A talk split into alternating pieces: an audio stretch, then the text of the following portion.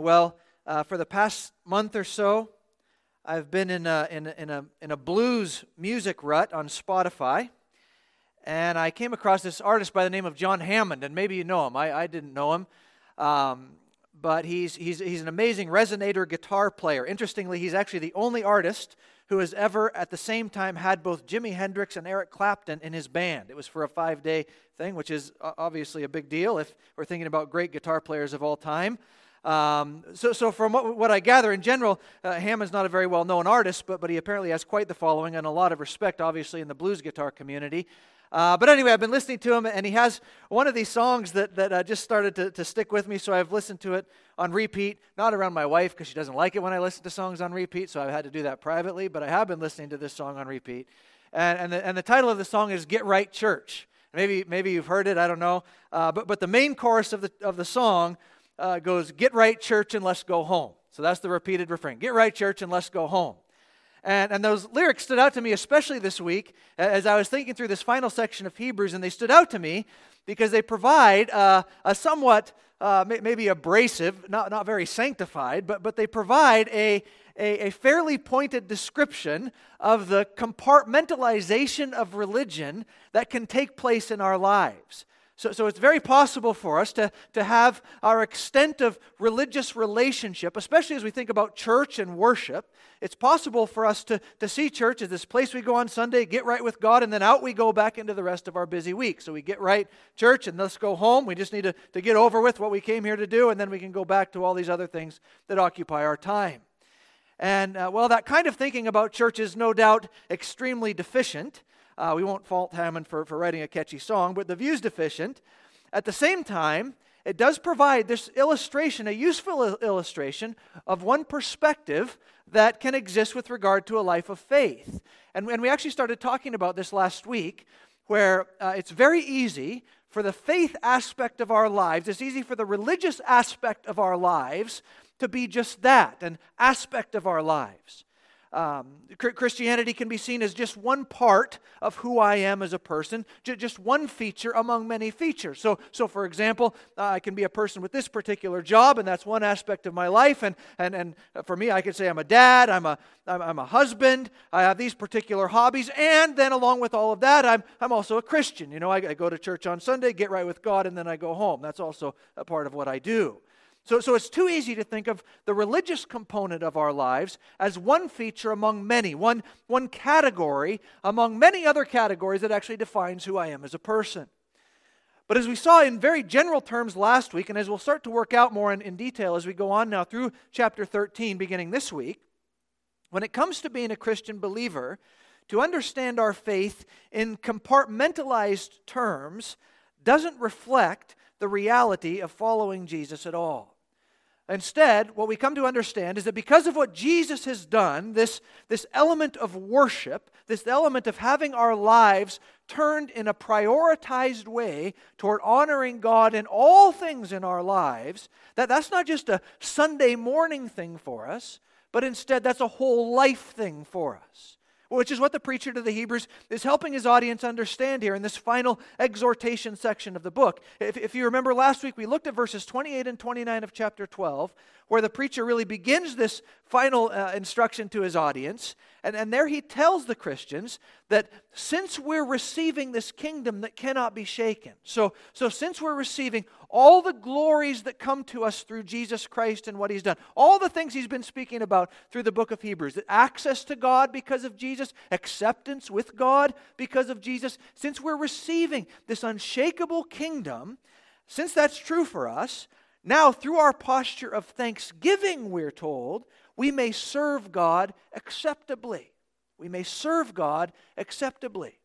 And, and again, from last week, we know that word translated serve there in verse 28 is a key word to understanding what the preacher is getting after here as he gives this final set of instruction. Because the, the Greek word that's most directly translated by, uh, by our English word there is the Greek word for liturgy or, or acts of worshipful service to God. That's, the, that's the, the term that's underneath the English translation serve, at least in the CSB that, that we're reading from today.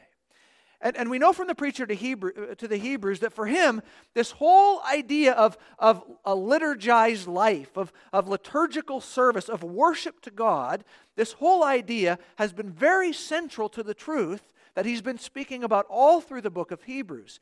Because multiple times in this letter, the preacher has used this word to speak about the insufficient form of worship that was ultimately prescribed under the old covenant.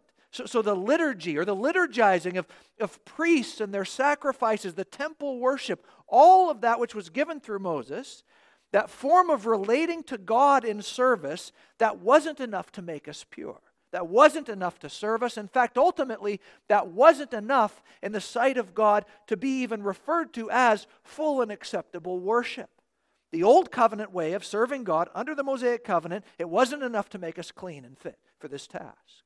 However, the preacher says, Jesus is enough, which is the point of the letter. Jesus is better than all of those things. Hebrews 9, verse 14, the preacher uses this liturgy word again to speak about how through Jesus' offering, we're now purified from dead works to liturgize, to serve before the living God.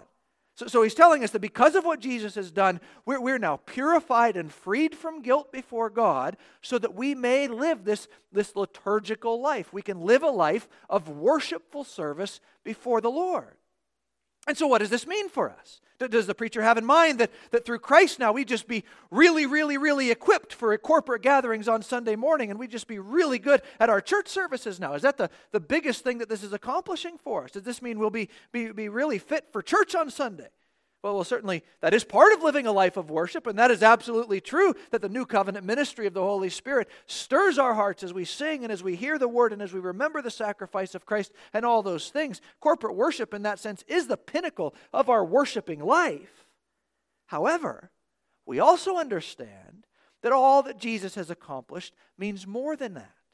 What, what we see going forward here in the rest of Hebrews is that the preacher is actually going to go on now to help his hearers understand this life of, of worship or, or liturgy or service to God, this liturgical life we now live, is something that's not just reflected in one aspect of our life, like our Sunday morning gatherings, but it's actually reflect, reflected in every aspect of our life. In fact, it's, it's, a, it's the service of the living God that is actually a main, or we could even see the main thing that now defines us as redeemed believers, no matter the area of life that we're speaking about. In all things, we've now been purified before God through Jesus to live out an existence of not only thankful praise, but acceptable praise. And, and that's not just a, a philosophical sentiment to, to be mulled over in our mind, but instead it's actually a very practical reality that the preacher expects for us to work out in the context of our daily life. And so, and so it's the practical outworking of this worship that the preacher starts to expound for us as we get into chapter 13. So, so going forward in 13, and we mentioned this last week, we'll just start to dip into it today. But going forward in chapter 13, he works out how our life of worship uh, can, can exist in categories like, like how we relate to others. And our life of worship is expressed in our sexual morality. Our life of worship is expressed in how we view material possessions. Our life of worship is expressed in the doctrines that we hold fast to and our view of the sufficiency of Jesus. All of these areas of life are areas now of our worship. So much so that by the time he gets down to verses 15 and 16, he says this He says, Therefore, through him let us continually offer up to God a sacrifice of praise, that is, the fruit of lips that confess his name. Okay, so is worship just singing or speaking? No. Verse 16. Don't neglect to do what is good and to share, for God is what?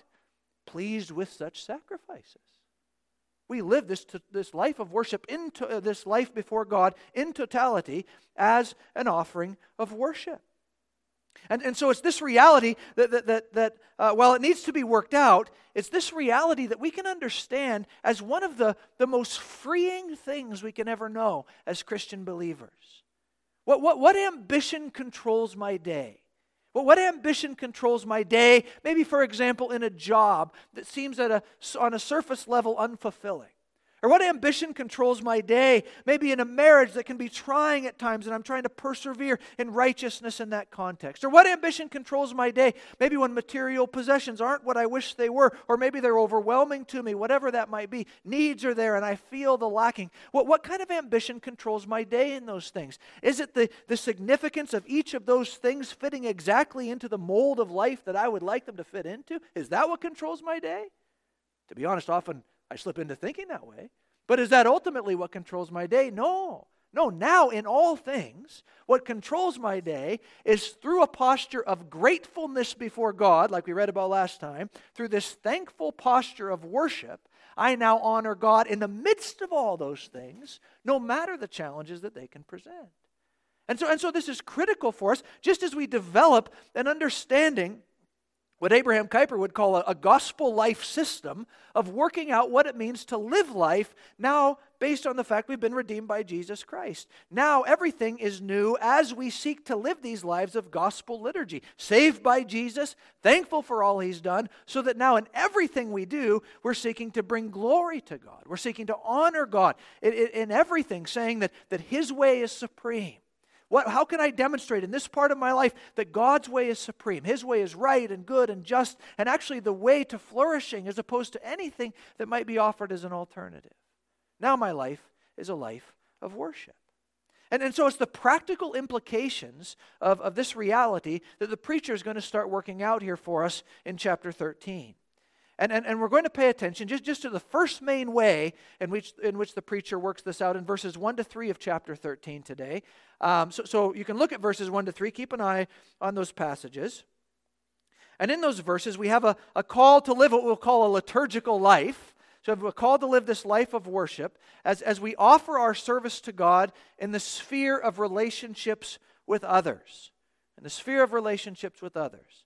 Um, and, and, this is actually worked out in three areas as you look at that passage. There's love for one, uh, love for one another in the context of the church in verse 1. There's love for strangers in verse 2. And then there's empathy for the persecuted in verse 3.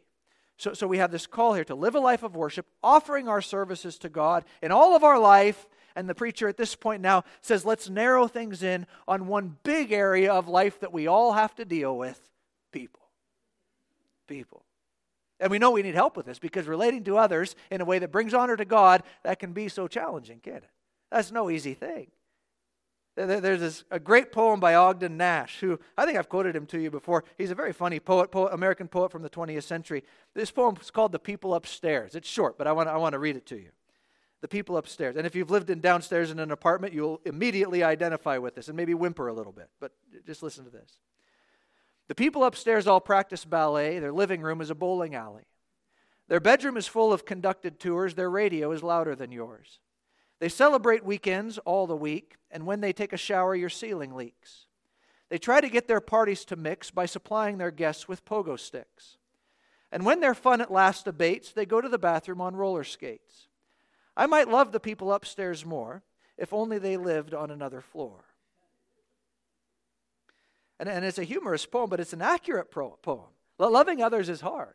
If they would just be over there or a little more like this or whatever else we'd, might, we'd like to adjust, well, then I, I could certainly love them more. We, we, we understand that experience. We know those things. Loving is challenging, not only because we, we can be selfish in our own caring, but because others can be genuinely unlovable at times.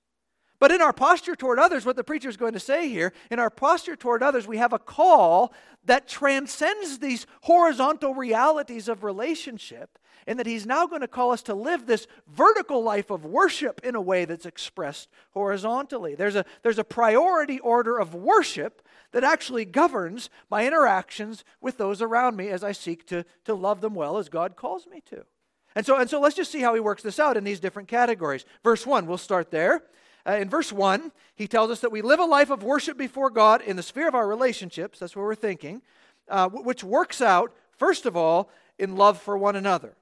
So, very straightforward verse there. Let brotherly love continue, the preacher says.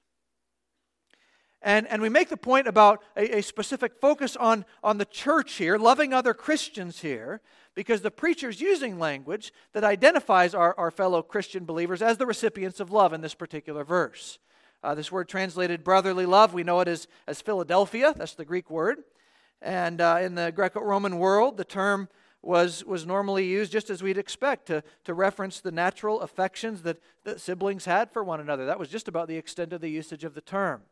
Uh, however, as we read Paul's writings, and as we read this section here, we see that the term began to be used by Christian believers in a way that referenced the unique bond of, of committed care that we share with one another in the family of Christ. So, so, this family language is actually something that Christ himself set the precedent for in Matthew 23, where Jesus speaks to his disciples and he says, You're all brothers, or you're all brothers and sisters. And I mean, remember, Jesus had a group around him, a group which was otherwise completely disconnected from each other. There was otherwise uh, hardly anything connecting most of them. Jesus' first disciples, they had, uh, except with the, a couple exceptions, uh, very little by way of any natural uh, inclination toward each other. We had, uh, he had tax collectors in his group who, who worked for the Roman government. He had Jewish zealots in his group who hated the Roman government and wanted to see them uh, extricated entirely. They weren't natural family members, Jesus' disciple group. If anything, they were, they, were, they were most naturally enemies. But Jesus sets this precedent. Christians, followers of Jesus, no matter our, our social standing or economic status or race or background, age, profession, whatever other uh, metrics we want to uh, bring into play, Christians are, first of all, family. And that's the point that the preacher to the Hebrews has, has made on multiple occasions in this sermon. In fact, back in chapter 12, he actually described Christian believers as all having firstborn son status in the family of God because of what Jesus has done for us. There's that plural there in chapter 12 where he says, you know, we, we've come to this, to this uh, community of the firstborns, which is an amazing thing to think about, that, that even culturally at this time we know it's the firstborn sons who would, who would receive the most significant portion of the Father's riches. And now he's saying all who are trusting in Jesus, well, we're all like firstborn sons, all of us, no matter our backgrounds or anything else. We're all firstborn in that we're family members who receive the full eternal inheritance of all that God's promised through Jesus Christ, we are, we are part of this family as inheritors of the grandness of grace. And so, so what does this call for? The preacher saying here, but brotherly love. These bonds of exercised affection and care need to be represented in our local gatherings. So, what the preacher's pointing to here is, is the existence of, of a salvation bond of unity between us as Christian believers because of what Christ has done. And, and, and as, we, as we think about this, this, uh, this compelling reality then uh, flows into a life of interaction with one another in, in a way that, that is bringing attention to the significance of what Jesus has accomplished. Uh, the reality now that because we're unified, we're compelled to care for one another as God has first cared for us. And here we are back in the grateful section, like we talked about last time. I'm compelled to love one another because Christ in his kindness has done what's necessary to bring me in to the family of God. So, so you see why, why our love for, for one another isn't, isn't connected to how particularly lovable a fellow believer may or may not be on that particular day. Our love for others uh, that doesn't have as source even the amount of affection, of affection that, that I may or may not have welling up in me in the moment, but instead it's centered on this family bond which reflects our salvation status as family members in God's family. That's the root cause, that's the root compulsion of our lives of love toward one another. Uh, which again uh, works out in, in a worshipful way. So, so, so no matter what differences there may be between us, we, we know this, you know this well. No matter what differences may continue to exist, no matter, no matter what else, we have this bond within the family of God, created by Christ Himself because of what He's done for us. And then as I reflect on that, the gratefulness that wells up in my heart, recognizing I've been made part of the family of God, compels me to care for my fellow Christians around me. We have this horizontal love that is really ultimately an expression of our vertical praise which, which really does start to change things when we think in these kinds of terms. Horizontal love as, as, as, as something compelled and expressing this vertical relationship we have with the living God. Because oftentimes, just being uh, straightforward and honest, uh, whether it's a material need in the, in the congregation, maybe it's a, it's a meal to be provided or, or a task to be helped with, maybe it's more, more uh, uh, on the lines of a conversation that needs to be had, friendship that needs to be extended, these kinds of things. There's all these opportunities uh, to extend love. And, and where does my mind, where do our minds first go when those opportunities to love present themselves? where do they first go? The text comes in, I could use a little help with this, or somebody's on your mind, and you think, I really ought to engage with them. Well, what is the first thing that comes to mind? Well, the first thing that comes to mind for me is my calendar and my to do list. these things that compel my life on a normal basis in the horizontal world which I tend to be tempted to live in. And the preacher here is calling for something entirely different. He's actually calling for my relationship with, with, with, with you, for your relationship with one another, for our relationship as a local church to be governed first and foremost, not by personal to do lists, personal agenda, calendar, all of these kinds of things, the fact that my right knee is a little bit sore today, whatever it might be. Our, our, our, posture towards one another is first of all supposed to be controlled by this great kindness God has extended to us as we realize worship is what we're actually accomplishing in this event of love. As I think about it, as you think about it, the opportunities for love present themselves. How much different would my own heart's posture be? Would our posture be if the first thing I did as those opportunities present themselves was to, in effect, sing in my mind the doxology as I recognize this is an opportunity for me to praise God from whom all blessings flow. As I drive there in my car, whatever it is, this is an opportunity for me to love in a way that reflects the honor and glory and praise and worthiness of the God who's done all these kind things for me. Which again reminds us why gratefulness, like we talked about last time, has to be at the center of all of this. Because if I'm a grumbly Christian, I'll never have my mind going there.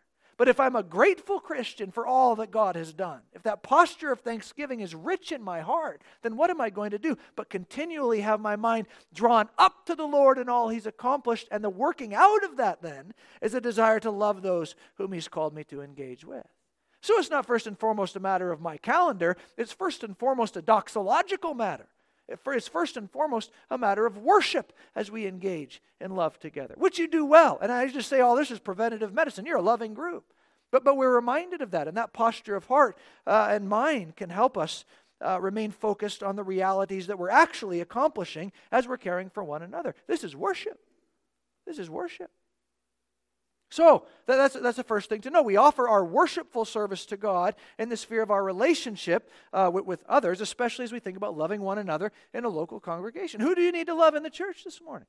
Who do you need to see this week and just uh, give them an encouraging word? Who do you need to help with some material need that they have? This is, this is what we're called to. And as you do this, again, you're living a life of praise. So that's first. Secondly, Secondly, the preacher makes the point that we offer our worshipful service not just as we love one another in a local congregation, but actually as we also extend love to strangers. As we extend love to strangers, which is verse 2. You can look there. Don't neglect, he says, to show hospitality, for by doing this, some have welcomed angels as guests without knowing it. So, so we, here we have this exhortation uh, really, it's an imperative, it's a command uh, to hospitality. And, and, and there's a bit of a nuance here because as we think about hospitality, it can be easy, uh, uh especially just thinking back on everything we just considered in verse 1, it can be easy to focus our interest in hospitality on its immediate application in the local church.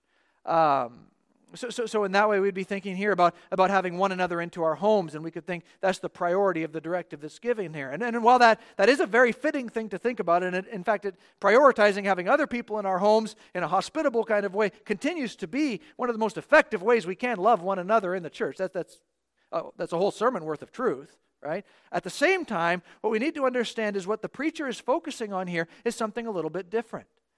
And, and, and, we get at the more specific focus as we see that the word translated hospitality here is actually two words put together in Greek. It's the word, uh, a word for love, and it's the word for stranger, loving the stranger.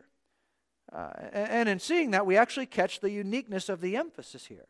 Because what the preacher is saying isn't just that our lives of worship are reflected in care for our Christian uh, brothers and sisters in a local congregation but, but our love is also extended and reflected in the care for others whom we do not know.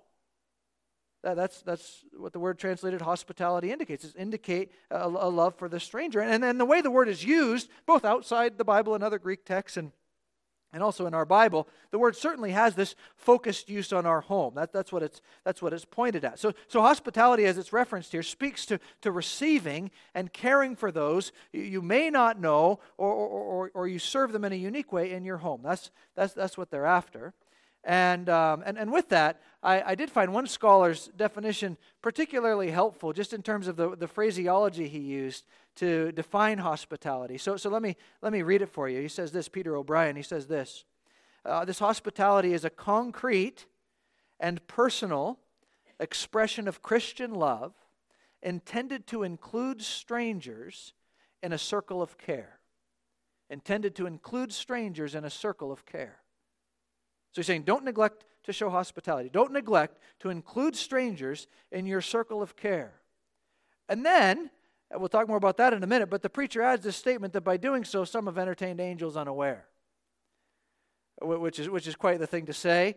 Uh, sometimes you read Hebrews and you think he just put one line in there because he must have known other preachers would have to come and deal with this text, and he's laughing, laughing from heaven, looking down. Entertaining angels unaware. What in the world are we going to make of that? Um, well, uh, there's, there's, we can make something of it.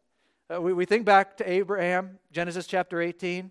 And what happens in Genesis chapter 18? Well, in Genesis 18, these men show up to Abraham. He's very hospitable towards them, uh, washes their feet. We actually just read this last night with the kids. He washes their feet. He prepares a meal. He gives them some bread. Very hospitable. And, what, and what, what turns out to be the case? Well, one of them is actually the Lord, who comes and refreshes his promise with Abraham, and then two of the others are angels who end up going on to Sodom and Gomorrah. Abraham doesn't know it at the time. The outworking, though, of that hospitable action on the part of Abraham that he was hustling to, to complete before he knew who these strangers were, the outworking of that was a unique modicum of blessing that he received after, after the fact. Um, and so we can see that the preacher is saying something here. There's a uniqueness to this because just think, and, and, this is not just with Abraham, but you think down through the Old Testament history, there are a number of cases like this uh, that we could go to. And so, so the preacher is saying uh, that there, there, can be this unexpected benefit, there can be this unique uh, spiritual, spiritual usefulness that occurs that you aren't even going to know about.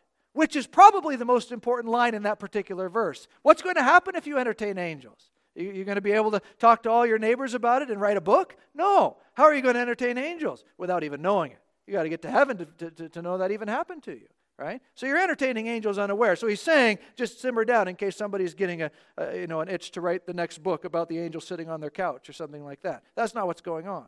Right? But he is speaking to the fact that there could be this unique blessing. Messengers of God come with this extension of hospitality, and we, and we want to recognize that that's there. Um, but, but with all that put together, we get back to the main thing and we recognize that this extension of care and love that he's speaking about here is for strangers. And as we extend care and love, bring strangers into our circle, we're actually engaged in this act of liturgical living, this act of worship. And, and that would have had a, really an almost urgent level of application for the, for the first hearers of this, uh, of this letter uh, because in the first century, uh, for, for those who travel, as, as you know, just from your own study of the Bible, there, there were really very few acceptable options for lodging. Um, local inns were, were very um, disreputable places in all the different ways you can imagine that we don't need to list out. They were disreputable. They were extremely expensive, if you could even find one. And, and, then, and then here are the Christians. You know, the traveling missionaries are coming through town. There's no Hilton for them to stay in. Uh, Christians are displaced by persecution during this time. They're coming through town. Where do they go with their families? It may even be that a traveler who wasn't affiliated with the church, but, but, was, but was lonely and in, need of, and in need of help, they could be in need there too. So, so, so while, while the person might be uh, generally unknown, they might be a stranger, Christians, we know historically, became well known for the kindness they would extend to travelers in their home. So much so that a little later on, there actually had to be some pastoral work done because they kept letting these, these, these charlatans, these, these uh, false prophets, stay with them. And, and they would gain accessibility to a church because, you know, Joe was having him in the church or Bob was having him in the church or whatever. And they, they would be able to stay there. And, and, and so this was a guy we might listen to. They actually had to do a lot of work to be careful about hospitality because they'd become so loving, which is a funny, a funny problem to have. Watch the love you're extending, not to those guys, right? So, so, so there's obviously balance here. We're not talking about having strangers in your home and then letting them babysit your kids. But what we are talking about is the fact that there are people who are in spheres of need, whose paths we cross, who we're called to, under the scriptures, to invite into our circle of care. The usage of our resources is to be extended to them. And in that way, we're elevating the task of caring for others from a mere uh, kindness to a neighbor to actually this task of worship that we're called to offer. It's an amazing thing, which, which has particular application even to us today. This, this hospitality being the mark of Christians' reasonable service. This has implications for us today. Even though there, there are nice Hiltons that people could stay in, this has application in the fact that we live in a time, we live in a place, we live in communities where people are probably more than anything else, what are they but extremely lonesome? They're strangers in the place they live. They're lonely without companionship, without anybody to care for them, without anybody to look in on them and check on them, without anybody to share a meal with. People are lonesome so much more now even than a year ago, aren't they? Isolation has had its effect on us. People are lonesome. And so, what is this but a wonderful opportunity to reach out to the person who walks by your porch all the time, who you just give that, that neighborly nod to, but you don't really know anything about? I'm convicted about this as I'm speaking about it. You give the neighborly nod to them, they walk by the porch, but that's it. I've never invited them up on the porch to sit with me. Right? Never invited them into a circle of care where I might be able to uh, provide an encouraging word, or better yet, even speak directly about the love that's there for them in Christ. And so, this, this posture of, of worship under God, this loving the stranger, this is something that we want to be very mindful of, especially as we remember Jesus' own words in Matthew 10. Remember what Jesus says in Matthew 10? He says, I was hungry. He says this about his disciples. I was hungry, you gave me something to eat. I was thirsty, you gave me something to drink. I was a what? I was a stranger, and you took me in. They didn't give him a theological exam before they took him in. I was a stranger, and you took me in. I was naked, you clothed me. I was sick, and you took care of me. Tangibly caring for those whose paths we cross. So, inviting them in and loving the stranger is very much Christ centered service. So much so, and we see why this is worship, so much so, Jesus actually identifies himself as the one being served when we extend that kind of service to others. No wonder this is a worship category. We're serving the Lord Christ as we extend this kind of love. So, so I, I just check myself by this. I ask you the question what stranger do I need to invite into my home? What stranger do you need to invite into your home? Right? What strangers do we need to invite into our worshiping community, into our home groups, into our summer activities? Is, is there a stranger right now who's, who's known only because you can recognize their face, but you don't really know anything about them at all? Is there somebody even right now in your mind who you could be inviting in? We need to be mindful of this. I can think of the person who walks by my porch with great regularity, who I nod to, but I've never really spoken with. How could I be engaging that person in a profitable, loving, worshipful way? I don't even know if they're lonely or not. I've never asked them. I should ask them. You can ask them. Are you lonely? Do you want to come sit on the porch for a while and talk about it? And if they think you're weird, that's fine. There'll be somebody else.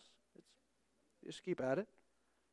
But this is part of the way our worship of God takes shape, both for loving one another and extending that kind of love to the, to the strangers around us. This is how we worship. And then, just one more thing here in verse 3. Uh, we not only have the love for one another and then the love for the stranger, but in verse 3, we actually have um, our service to God offered in the sphere of, of empathy for the persecuted. Empathy for the persecuted. Um, empathy, you, you, know this, but empathy is that quality of, of personally um, identifying with the experiences of others. That's what empathy is. And that's what's called for here, particularly in the context of, of Christians who are enduring maltreatment. If you, if you just look at how it's worded in verse 3, uh, remember those in prison as though you were in prison with them, and the mistreated as though you yourselves were suffering bodily. Actually, in, in the Greek text, it says as though you were suffering in body. So, in other words, as though it were you sitting there suffering like they're suffering.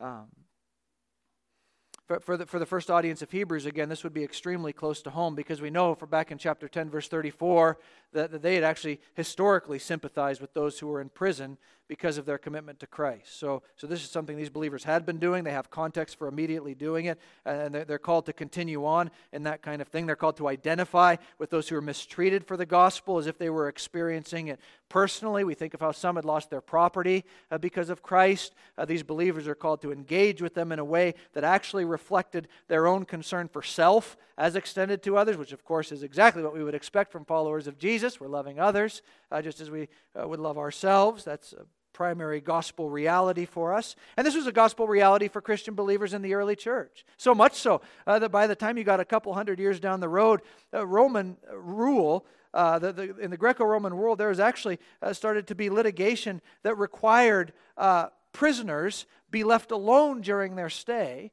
because Christians would come and spend time with their fellow believers who'd been incarcerated, bringing them meals, bringing them food. You could do that at the time. So much so that the, that the governing powers that be said, okay, we've got to stop this. This is making things too nice for them.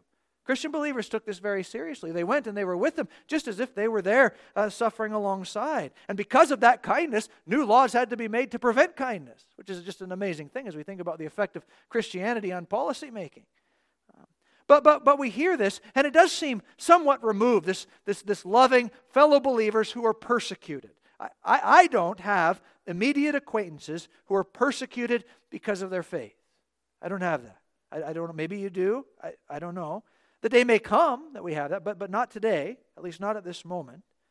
But, but in this, there, there is general application uh, at a high level, just in the fact that we can, we can take the, the, the, the critical nature of not shrinking back from those who are afflicted because of Christ as something that's serious. We know this group tended to pull back. Probably they were trying to uh, remove themselves from harm. That's why they were tempted to go to old covenant stuff to begin with. So if this person is being is being pressed in a unique way because they're following Jesus, I'm just I, I, I'm still a religious person, but I'm just going to stand over here while they uh, deal with that over there all the way on their own. It may be as practical as a coworker who you recognize as taking an ethical stand, but you also know going out for lunch with them would align you with things that are very contrary to the career progression you have in mind, or something like that. These things can work out in, in practical ways. I think of, the, of a high school experience where I had a friend who was witnessing about, about Christ to this other kid, and I have a, it's, a, it's a haunting memory, really, but, but he was speaking to him, and I purposefully just faded way back into the background because I knew this was going to be a malicious conversation. In the end, I knew the kid was going to respond badly. He actually responded very positively, which made me feel even more guilty.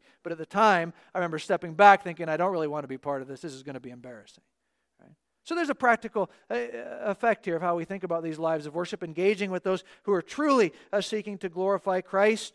Uh, we'll resist speaking about some of the strange things that have gone on with the pandemic and prison in Canada and some of that. I want to be careful there. That we, we have to be careful that we're actually aligning ourselves with, with persecution in the, in, the, in the biblical sense of the word. But these things do come about. However, with this general application, there might be a, a, word of more specific application for us too, even as, as it's directed toward the, the genuine reality of persecution that continues to go on in the life of Christian believers in our day. So, as I, as I sat thinking about this this week, I, I did start to wonder I started to wonder, especially thinking about how, as if you were suffering in body, as if I was suffering in body. That's how I'm supposed to think about these, these persecuted believers. So I started thinking, what, what is that? How, how should that affect me? And I, and, I, and I thought, you know, what if I was a house church pastor in China who'd been arrested, sitting in isolation now from my family who was afraid, sitting removed from my church, not, not knowing if I'd ever get to see them again, not knowing if they'd ever get to see me again, missing. Would, would my prayer life look the same in that situation as my prayer life looks right now? And the answer, of course, is it would not. It would look much more dramatic in that situation than it looks right now. It would be much more serious in that situation than it is right now. And so then I grow convicted by a verse like this and I think, so why aren't my prayers that fervent now? Because that pastor exists. Why aren't my prayers that fervent now? And I think there's something to at least a, a modicum of truth in the fact that I'm not actually thinking about those other uh, Christian believers as I'm called to think about them from this text in a posture of worship. I'm not actually considering the fact that this suffering is going on around the world for our brothers and sisters in Christ. I, am not considering that truth enough, which you know, which I can prove if you could just see what my prayer life is like. I'm not praying now like I would be if I was in Sudan. So, so at the very least, shouldn't this mean that, that as we identify, as we think about these things, offering our worship to the Lord in an empathetic way with those who are suffering in unique ways as Christian believers, at the very least, this ought to have a profound impact on the way I pray, on the way I pray with my family, on the things I'm really considering as I prioritize uh, the requests that I'm making in my prayer life. What would you would you grant the mercy, O Lord, that they need in order to press on? Would you grant effective witness as they suffer for you so that they can stand with the glories of the martyrs on that final day?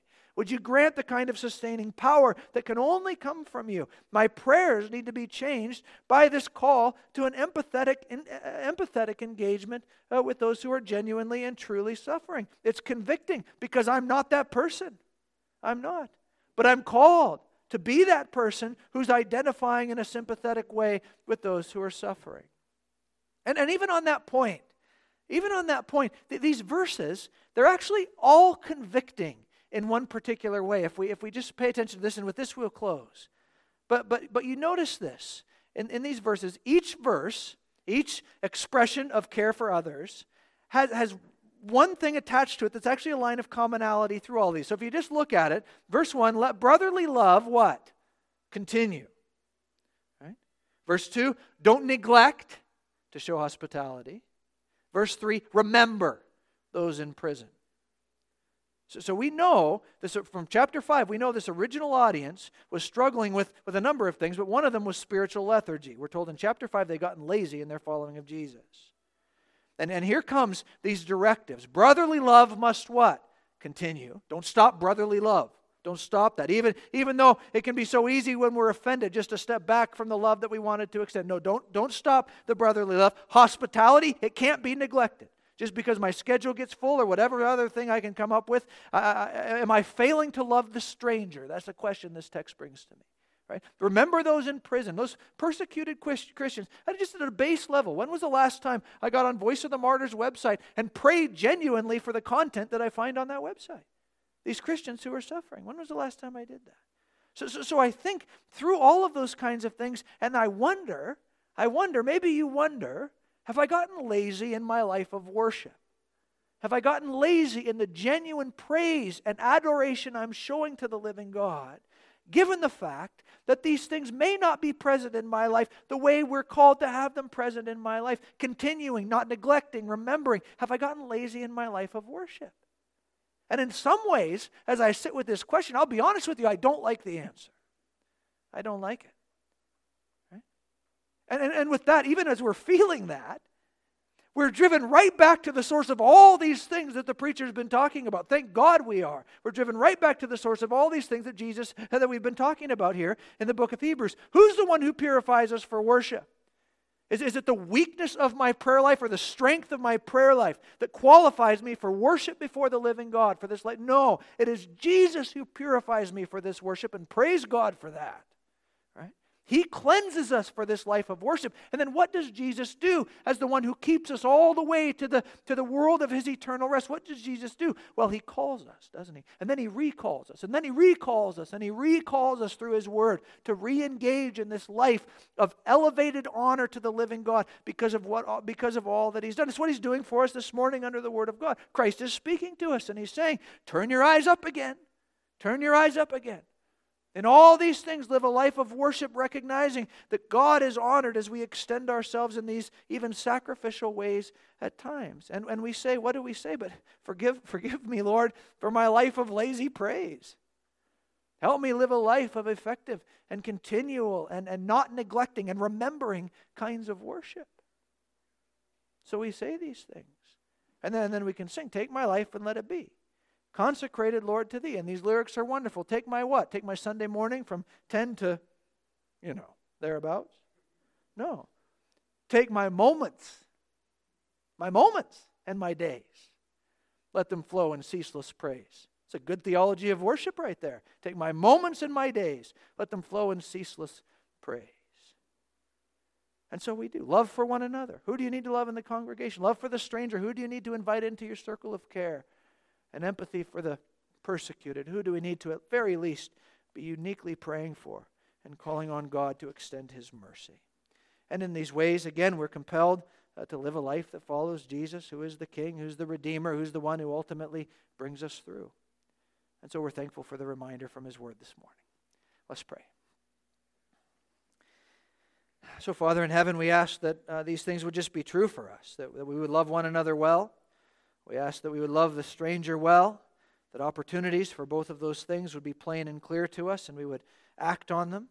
We also pray, Father, that you would give us a, a, a genuine heart of empathy for those who are persecuted, maybe in, in, in less, um, less difficult ways near to us, and certainly in the far more difficult ways that are represented in the world around us. We pray, Father, that we would have hearts that identify with those who uh, Uh, face deep and significant maltreatment. And may that be at least reflected in our prayers. May it be reflected in our prayers, and may it be reflected in our actions too. We pray for opportunities there. We ask these things in Jesus' name. Amen.